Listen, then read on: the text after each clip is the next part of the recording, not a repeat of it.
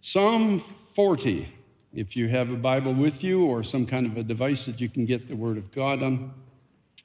I want to speak to you about finding the will of God for your life.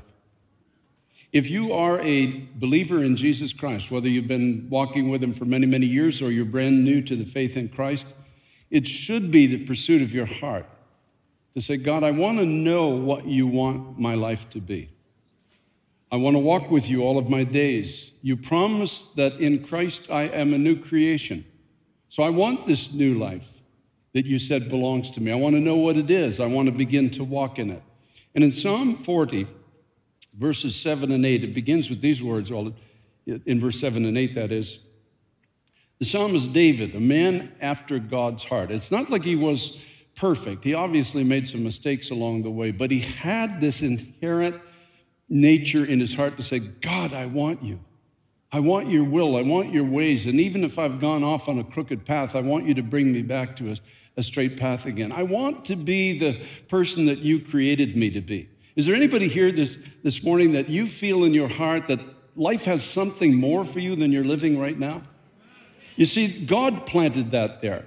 And if you're a believer in Jesus Christ, you have the presence of God's Holy Spirit within your life. And because of that, there's, God is constantly whispering. As a matter of fact, the scripture says the Spirit of God is groaning within you.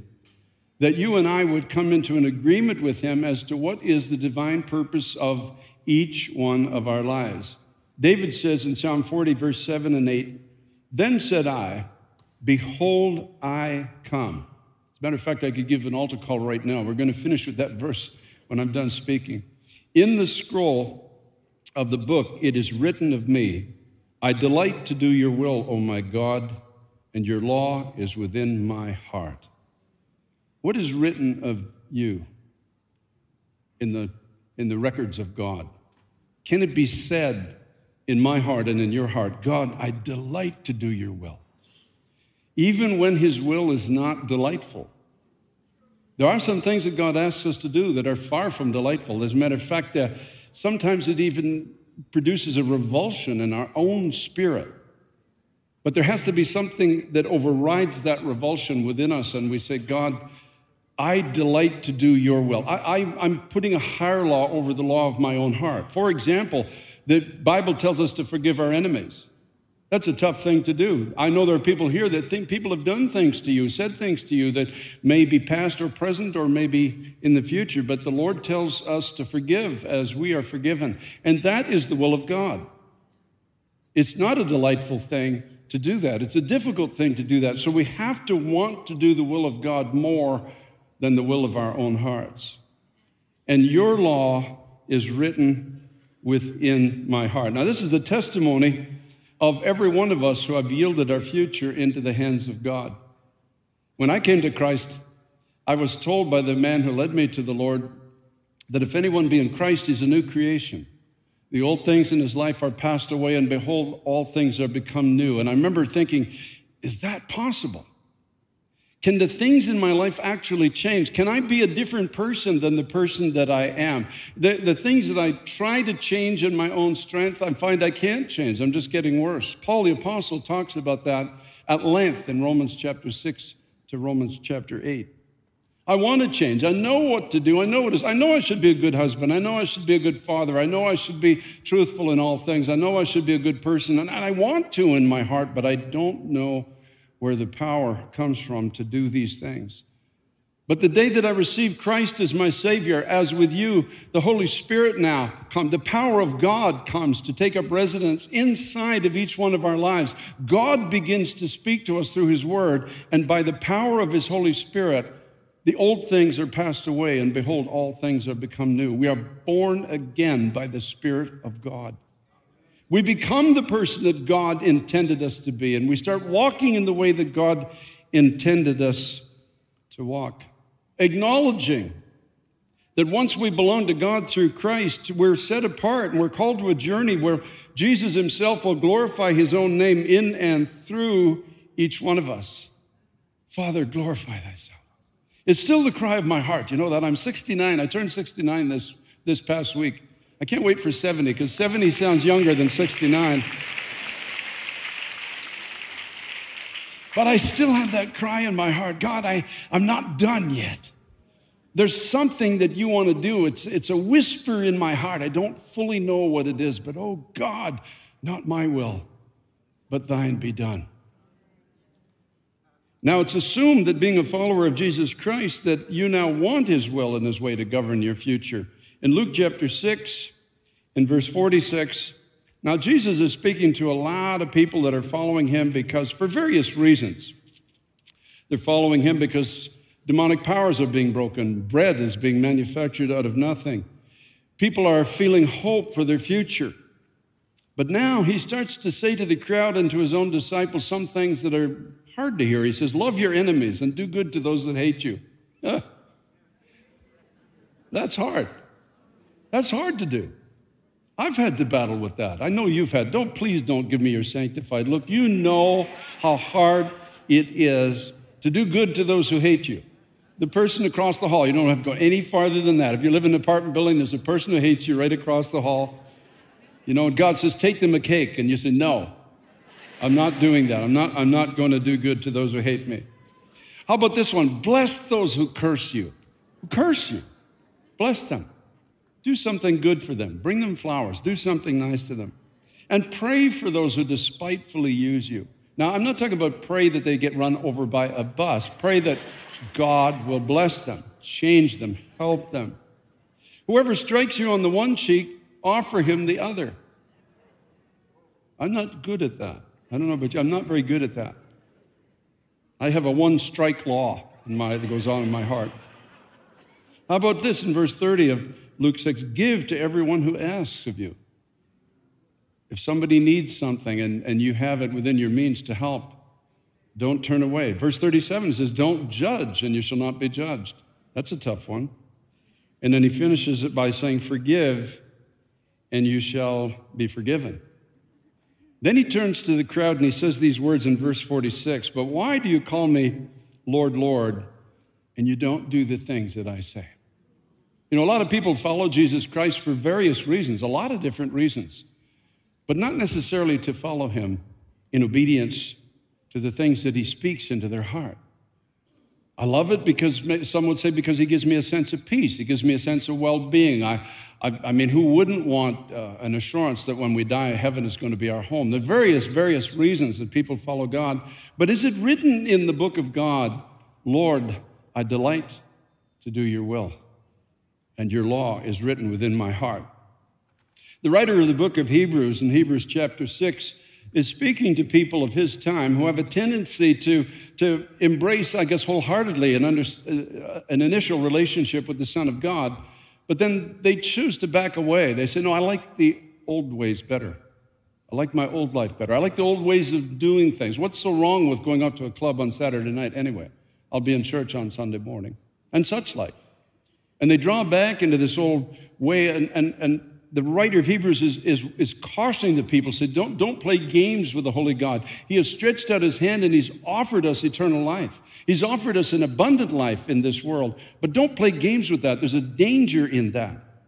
And the writer says, But beloved, in Hebrews 6 9, we're confident of better things of you, yes, things that accompany salvation. And I am personally confident today that many who are here listening to the sound of my voice, you, you want most of all to do his will. It's a desire in your heart as a new believer in Christ or as somebody who's walked with God for a season. I want to do the will of God. That was the cry of my heart as a, as a young believer, way back in 1978. A lot of you weren't even born then. And I remember I would open the Word of God and I would say, God, this is, this is my future. This is the way you ask me to think about things, including marriage and friendship and what is right and what is wrong. It's all written inside your word. And I, I would pray, God, help me to understand your word and help me to obey it when you speak to me. So, this is where I want to talk about the will of God in, in, in two contexts, and these are my definitions. But there is, number one, there's a common will of God. That will of God that is, is clearly revealed, it's spoken in the scriptures, it's available and commanded, may I say, of everyone who calls himself by the name of Jesus Christ. The common will is, is clear. You, you, you have to study the Word of God. Paul the Apostle says to Timothy, his disciple, in 2 Timothy chapter 2 and verse 15. He says, Be diligent to present yourself approved to God, a worker who does not need to be ashamed, rightly dividing the word of truth. Actually, I like the original King James better. It says, Study. Study the word of God. Study to present yourself approved to God. A worker who does not need to be ashamed. It means a worker who will not be triumphed over in this life. A worker who will not start out one way and, and not finish the things that he's begun to build. And the Word of God tells us clearly as we begin to study the Word of God, like you see, you, you can't grow in grace and without studying the Word of God. A lot of people trying to walk with God based on emotions. That's a great thing. Thank God for emotions. I had a, I had a surge of emotion today during the worship. I love those songs. You are the strength of my life. You're the source of my strength. You're the you're the uh, strength of my life. I, I, just love the words. I love to worship God. I love the fellowship of God's saints. I love the way I felt when I walked into the sanctuary, looking at a lot of old faces and a lot of new faces in the house of God. I just, I just love being in the house of God among God's people. But that itself will not keep me.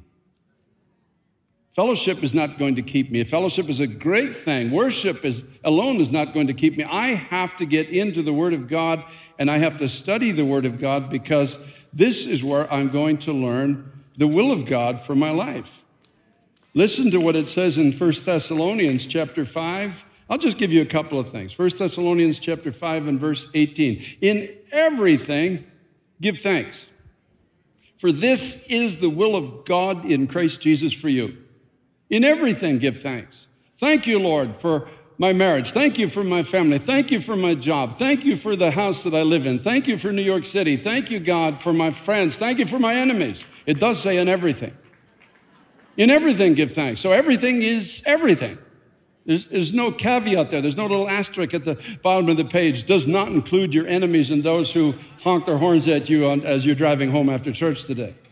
In everything, give thanks. A, a thankful a thankful life is a great life to have. It's, we spend a lot of our time saying, God, get me out of here, and I'll be so thankful if you get me out of here. Get me out of this relationship. Get me out of this job. Get me out of this city. Get me out of every, wherever I happen to be in, and I will be the best Christian ever. And the Lord says, No, the will of God is that you learn to give thanks in everything. Everything. Nothing, nothing is by chance in the Christian life. God has you where you are supposed to be at this time in your life. God gave you the body that you're supposed to have. Give thanks. He didn't make a mistake. Don't try to change what God is doing inside of your life. In 1 Thessalonians chapter 4, listen to this, verse 3 to 7. For this is the will of God, your sanctification, that you should abstain from sexual immorality that each of you should know how to possess his own vessel, it means his body, in sanctification and honor, not in passion of lust like the Gentiles who do not know God. That no one should take advantage of and defraud his brother in this matter, because the Lord is the avenger of all such, as we also forewarned you and testified. For God did not call us to uncleanness, but to holiness. You see, the will of God is clear. This is the point I'm trying to make is you don't have to search for the will of God, it's right here. You search in a sense in the Bibles, you study the scriptures, it is clearly revealed. You don't, it's not a needle in the haystack, the will of God. There's a common will. You can't find it apart from studying the Word of God. You have to be a person of the book. You have to be in the Bible. You cannot live your Christian life on emotion. You can't live it on feelings. You can't live it on anything else. You have to get into the Word of God to know what the will of God is for you, the common will of God, which is common to everybody in this and all other churches. And then you have to trust the Holy Spirit for the anointing, the power, the ability that God gives to be the person that He says that we're supposed to be. God, I, I can't give thanks in all things. And you can suddenly think of 15 things you can't give thanks for. But the Lord says, Let me teach you, let me empower you. As David said, It is written of me it is written of me in the scroll of the book, I delight to do your will. Oh my God, and your law is within my heart. I don't know how. I can't tell you the number of times over the years that, that I was reading the Bible and said, God, I don't know how to do this. I remember when I first read in Ephesians 5, it says, Husbands, love your wives as Christ loved the church. I blurted out, I said, Oh, yeah, that's easy for you to say. I was talking to the Apostle Paul. He said, You weren't even married. If you don't play the game, you shouldn't be making the rules for everybody else. But I said, God, you're going to have to help me. You're going to have to show me because I'm naturally selfish. I, I'm, not, I'm not inclined to be given for others, God. And you say I'm to be given for my wife as Christ is given for the church. Oh, Lord, that's such a tall order. And the Lord said, spoke to my heart and said, For you it is, for me it's not a tall order at all. If you will let me, I will teach you how. First of all, though, you have to want. You have to want what's written in the Word. You have to drop all the excuses for why you're not what I've called you to be. And let me change you from the inside out. Now, that's the general will of God, which leads us now to the specific will of God. The specific will of God is that which I am uniquely called for his purposes. It's, it's something that God has given me to do in his kingdom. It's, it's maybe different from you because, you know, you know, in the scripture it says there's all kinds of different callings and operations within the body of Christ. But the specific will of God won't come my way, in my opinion, until I have embraced the general will of God, or the common will of God, until I, I'm a, a man that wants the will of God, that wants the word of God to be enacted and alive in my life. And as I begin to walk the best I know, as David said, the best I know with his word entrenched in my heart, then the specific calling of God will come my way. Luke chapter 22, and I want you to see this because this is where it's really going to come to the fore. In Luke chapter 22, we see Jesus Christ, the Son of God. He knew what he was called to do. There was never any doubt in his mind. He knew it from the time that he was a young boy. But at about the time, the specific will of God for his life, the specific will of his father, was, was coming into, into view. In Luke chapter 22 and verse 41, it says, He was withdrawn from them about a stone's throw, and he knelt down and prayed. And he said, Father, if it is your will, take this cup away from me. Nevertheless, not my will, but yours be done. We don't want to think of Jesus Christ as having a will of his own, but he did. You see, he was not only fully God, he was fully man. The Bible says he was tested in all points like as we are, yet without sin. And so here he is at the, at the, at the very moment now where the, the specific will of God for his life is about to be fulfilled. And he's praying and he says, Oh, Father, if it's possible, take this from me. But nevertheless, not my will, but thine be done. And as I look at that, I wonder there's a my will in Jesus' prayer. We always just assume that he just it was a hop, skip, and jump right to the cross and into the tomb, but it wasn't. He had a will. The, the human side of him had a will. I don't know what that was. I mean, I could conjecture his will is obviously not to suffer, to be separated for any, any space of time from his father. They'd never been separated from all of eternity. And to suffer the wrath of God the Father and to, to suffer physical pain and the crucifixion, the rejection of man. And is it possible? I'm only throwing it out to you that he, he just wanted to live a, a normal life for a season. There was a my will in his prayer, just as there's a my will in my prayer sometimes. God, I, I don't know if I, I want to do this. Then in verse 47, it says, And while he was still speaking, behold, a multitude, and he who was called Judas, one of the twelve, went before them and drew near to Jesus to kiss him. So as he's praying in Gethsemane, not my will, but thine be done. Oh, Father, if it's possible, take this, this cup from. As he's praying, he doesn't have to seek the will of God at this point because the will of God, the specific will of God, is coming his way. It's a crowd led by a man called Judas. And if you can hear it today, I don't know if you can, but if you can, Judas was in the will of God as well. He was chosen by God to betray the Son of God. Scripture bears witness to that. Now he's in hell today. I, I, understand that. But he was selected because of the crookedness inside of him to do the thing that he did. And so the point is, as Jesus is praying, not my will, but thine be done, the will of God, the specific will of God, is coming towards him. The, what I'm trying to say is, you don't have to find the specific will of God, it will come your way. The battle you and I are going to fight is very similar to Christ. Remember, he said, If anyone will be my disciple, let him or her take up his, deny himself, take up your cross, and follow me. So we will fight the same fight. The battle he was fighting is when the specific will of God came and embraced him that he wouldn't push it away. You remember Judas came with the crowd, and how did Judas come? He embraced him and kissed him. Jesus could have easily pushed away the will of God at that point and say, No, I'm not doing this. The battle he had to fight was to allow the will of God to embrace him. You see, the specific will of God might not be your first choice, might not even be your 10th choice. I remember in 1994, it was May 1994, uh, I was invited to New York City. Matter of fact, I didn't even agree to come and speak here on a Tuesday night. It was my wife who agreed and told David Wilkerson my husband will be there. Never even asked me. Just told him when he called, she said, No, he'll be there. I remember when she called me, I was at a prayer meeting. She said, David Wilkerson just called, and, he, and she had called me and said, It's an emergency. David Wilkerson just called. He wants you to speak in New York City on Tuesday night. I said, Did you tell him I'd pray about it? She said, Heck no. I told him you'd be there on Tuesday. so I ended up here, not of my own accord. And I was in an apartment building the church had across the, uh, across the street on 51st uh, and was looking out the window. Now, the only, the only thing I knew about New York City is the cross and the switchblade. I didn't know anything about New York City. The cross and the switchblade, everybody's running through back alleys, stabbing each other. It's not exactly a pretty picture of the city. I was looking out, looking out a, uh, an apartment window, and what I was looking at at the moment kind of furthered that image that I had in my heart. And suddenly, suddenly, the Holy Spirit spoke to me. I said, Carter, would you be willing to come here if I, if I call you here?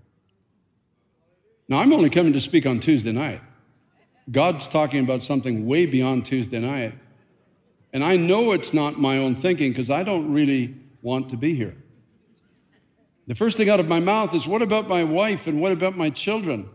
We have a wonderful church. We're in revival. We've got missions uh, teams going all over the place. We're packing people in on Sunday morning.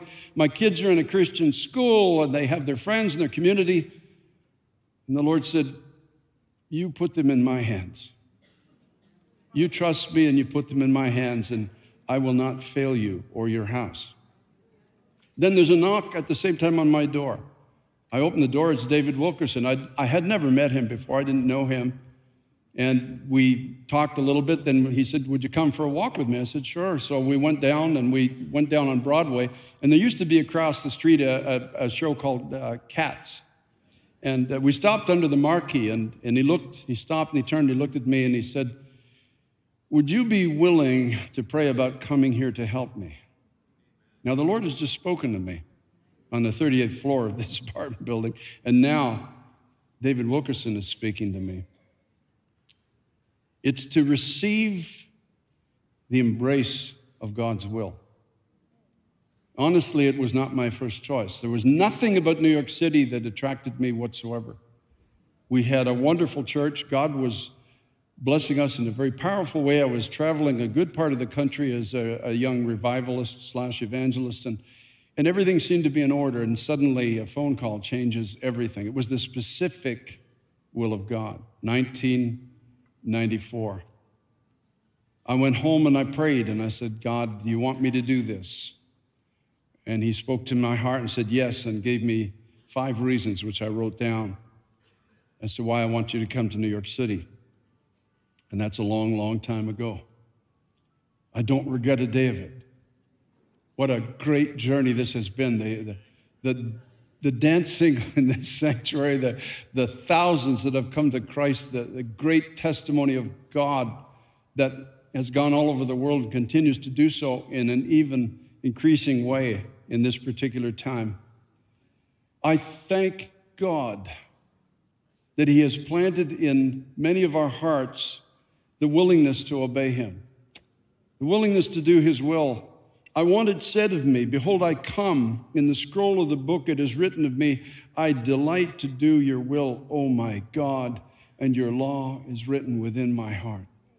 And so here I am now at 69 years of age, and I'm, I pray every day, God, what do you have for my life now? What do you want me to do? Not what I think I should do, but what do you want me to do? Whether it's something that I, I want to do or something I don't want to do, God Almighty, would you give me the grace? Would you give all of us the grace to obey you all the days of our lives?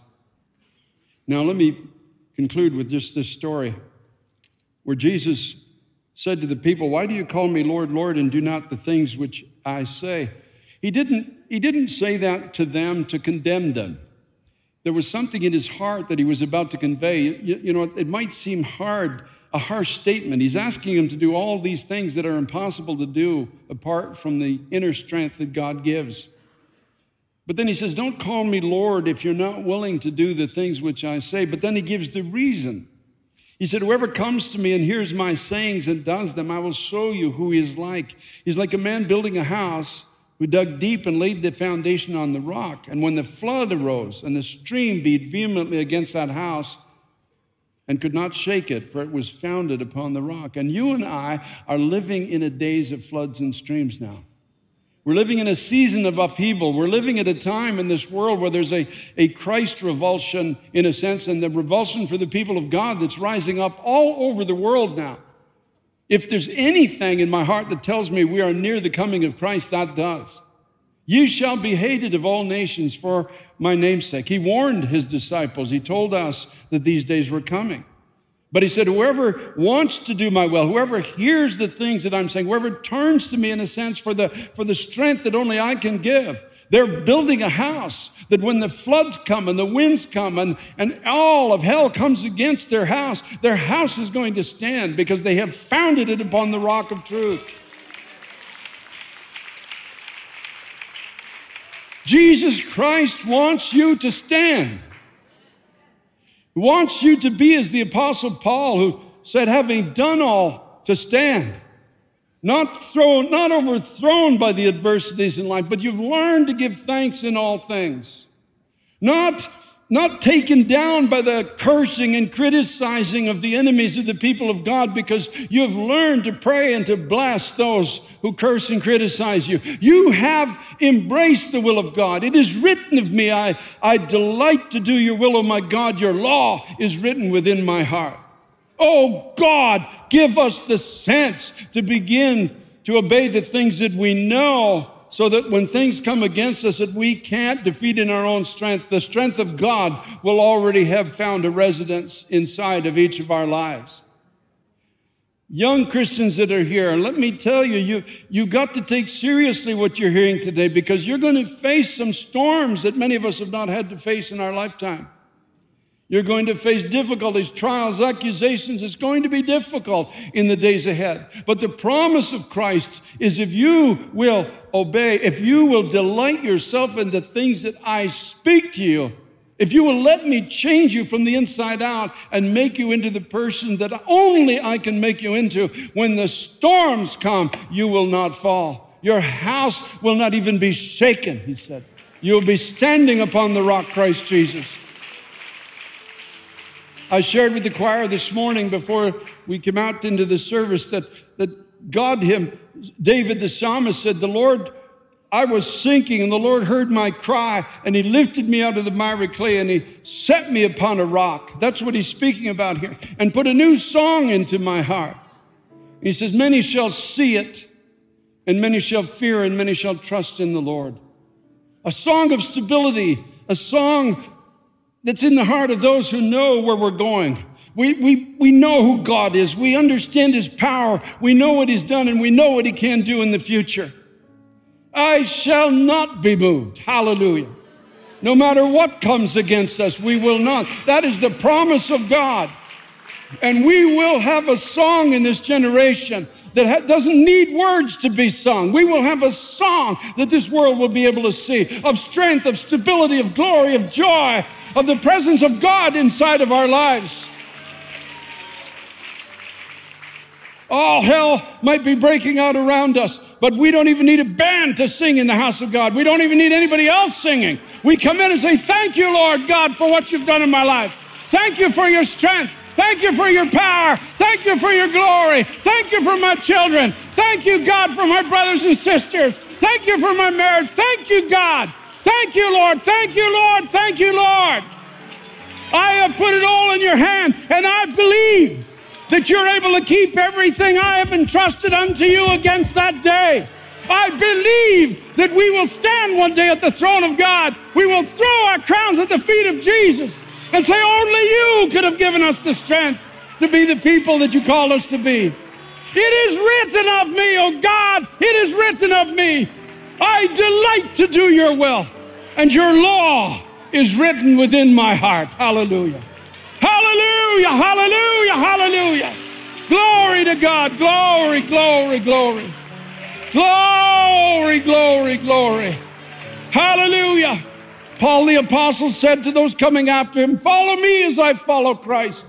He was beaten, stoned, shipwrecked. He said, We are, we're, I'm going to paraphrase him, but he said essentially, we're, we're cast down, we're not destroyed, we're be, betrayed, but it doesn't take away our confidence. We have learned that we can endure all things through Christ who strengthens us. I delight to do your will, oh my God. Oh my God, oh my God, oh my God.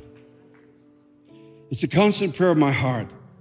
Having come this far over these many years, Lord, don't let me live according to my own will now. Because every one of us has to face it, not my will, but thine be done. Every one of us has to look at something maybe that we would rather not do, or places we'd rather not go. But there's nowhere else to go but the will of God and the embrace of God. So, Father, thank you, God. Thank you, Jesus Christ. Thank you, Lord. You have a people here in New York City, in this sanctuary today, and around the world that are listening, God, and we desire to be your people. We want to walk in your will and walk in your ways, but we recognize there's no stability apart from it. We can't play games with you, Lord. You promise us life and you promise it more abundantly, but you tell us to study and show ourselves approved. God, help us to, not reject the hard truths. The things of our character that need to change, God, and you promise you'll change them. Help us, Lord Jesus Christ. Give us the grace to, to do what you're asking of us right now. And so here's, here's where I want to finish today. What is God asking you to do right now? Hmm. You know, it's amazing. On a personal note, I'm traveling a lot in the next couple of months. And recently the Lord said, I want you to stop traveling and I want you to wait on me. Not my will, but thine be done. Whatever it is that God has for the future, I don't know. But I know without Him, there is no future. No matter what we do or where we travel or where we go, because we're not called to live by our own desires, but according to the will of God. And so, what is it that what is it that God's asking of you right now? I'm speaking to every lousy husband here. Is he asking you to be a to be given for your wife? Speaking to every wife here, is he asking you to respect your husband? Whether it doesn't say if he deserves it, by the way. It just says, This is what I'm asking you to do. This is the will of God. Is he asking you to be faithful in your business, to deal honestly with all people? He asking you to speak the truth, forgive an enemy? Let's just start at the beginning. What is he asking you to do? And start there and do that. And then look at the next thing. Say, what are you asking me to do next? And, and trust him for the strength. He wouldn't ask you to do it knowing you couldn't. He asks you to do it because no, he knows he can through you. I want the testimony of my life to be in the testimony of your life. Behold, I come. Remember, I said we would finish where we started. Then I said, Behold, I come, because I'm going to give an altar call. Behold, I come. In the scroll of the book, it is written of me, I delight to do your will, O my God. and your law is within my heart. Behold, I come. And God, I can't do this on my own, but I know that you're asking me to. And I know that you will do it through my life. And I will. I will learn what the common will of God is for all of the people of God. And then I will open my heart to that specific thing that you would have me to do. Father, give courage today to your people. So many are gathered here, so many are brand new to the faith. God, give courage to those who, who need to follow in the footsteps so that many before us have gone. Because there's life there, there's strength there.